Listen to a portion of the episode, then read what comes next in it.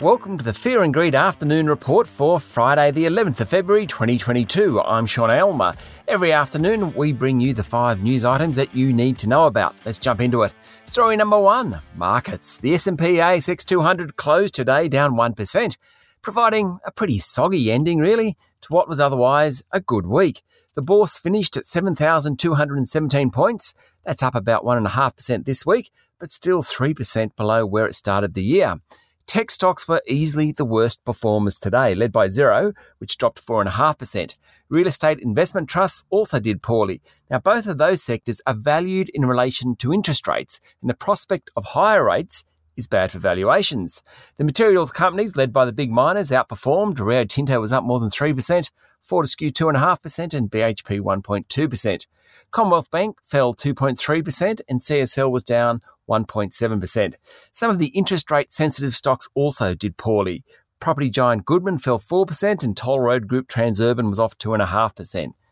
Unibail Rodamco Westfield, which is the European based owner of shopping malls, all the old overseas Westfield malls, said things had begun to pick up for retailers and its share price jumped nearly 7%. That was the best of the day.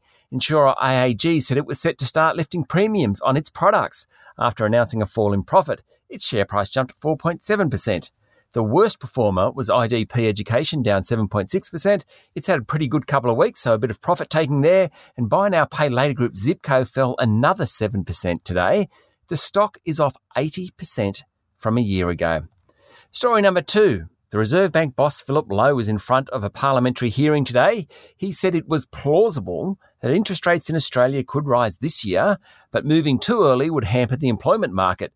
Speaking just hours after figures in the US showed the highest inflation rate in 40 years, Dr. Lowe said financial markets could be in for a severe disruption which in central bank speak is pretty ominous. Dr. Lowe said he was surprised by how strong the economy had performed and eventually would like to see the official cash rate at around 2.5%. Remember, it's currently 0.1%. Long way to go. Story number three Australia has passed the 52 million vaccinations mark, with the first Novavax doses administered today. Just shy of 96% of adult Australians have had their first dose, and 93.9% have had two doses. The case numbers continue to fall. There were less than 9,000 cases recorded in New South Wales today and 19 deaths. Victoria announced 8,500 cases and 13 deaths. The Federal Shadow Minister for Education and for Women, and one of the highest profile Labor members, Tanya Plibersek, also tweeted today that she had contracted COVID.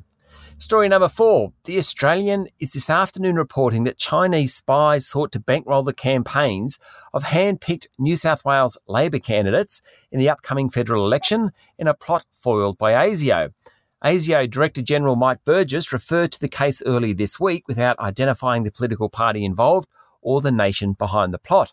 The Australian says the case involved an attempt to subvert Labor's New South Wales federal pre selection process last year. Federal Labor leader Anthony Albanese and Prime Minister Scott Morrison have both been briefed on the conspiracy. It follows comments in federal parliament yesterday by Defence Minister Peter Dutton that the Chinese Communist Party had chosen to support Labor in the upcoming federal election.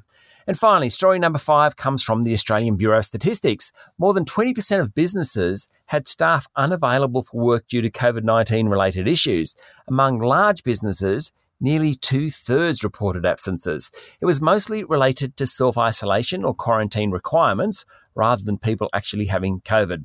The crisis goes well beyond staff. Almost half of all businesses experienced supply chain disruptions last month. Incredible. That's it for the afternoon report for Friday, the 11th of February 2022. Michael Thompson and I will be back tomorrow morning for the Saturday edition of Fear and Greed. I'm Sean Aylmer. Enjoy your evening.